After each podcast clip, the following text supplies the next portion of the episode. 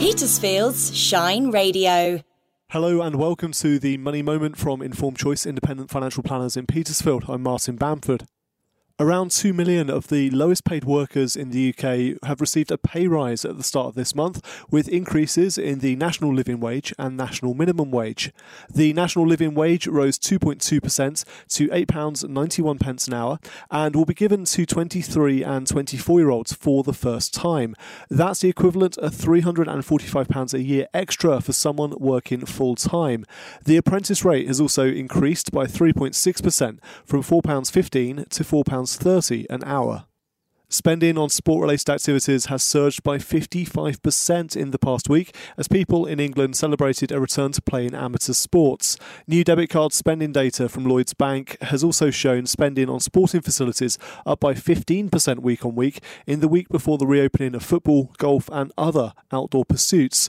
Other increased spending as lockdown measures in England are eased include garden centres and home furnishing stores, up by 17%.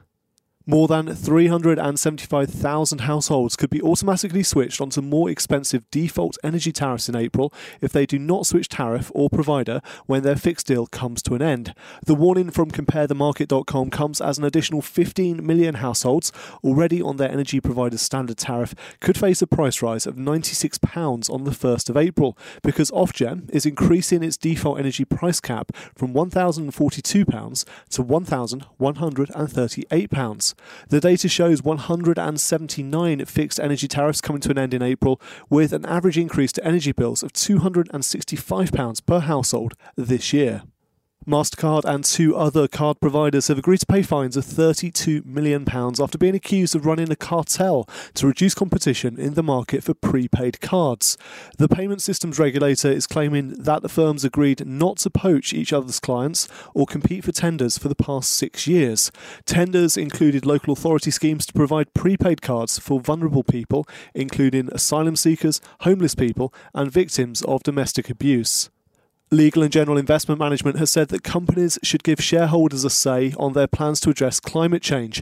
LGIM wants advisory shareholder votes on proposals for businesses to meet net zero, making carbon neutral business plans a key topic at annual general meetings. Initially, they want the focus to be on carbon heavy sectors, including aviation, cement, shipping, and steel. To date, only a small number of FTSE 100 companies have offered to give their investors a say on these proposals, but pressure is growing from activist investors. That was your money moment from Informed Choice Independent Financial Planners in Petersfield on Monday, the 5th of April 2021. Thank you for listening.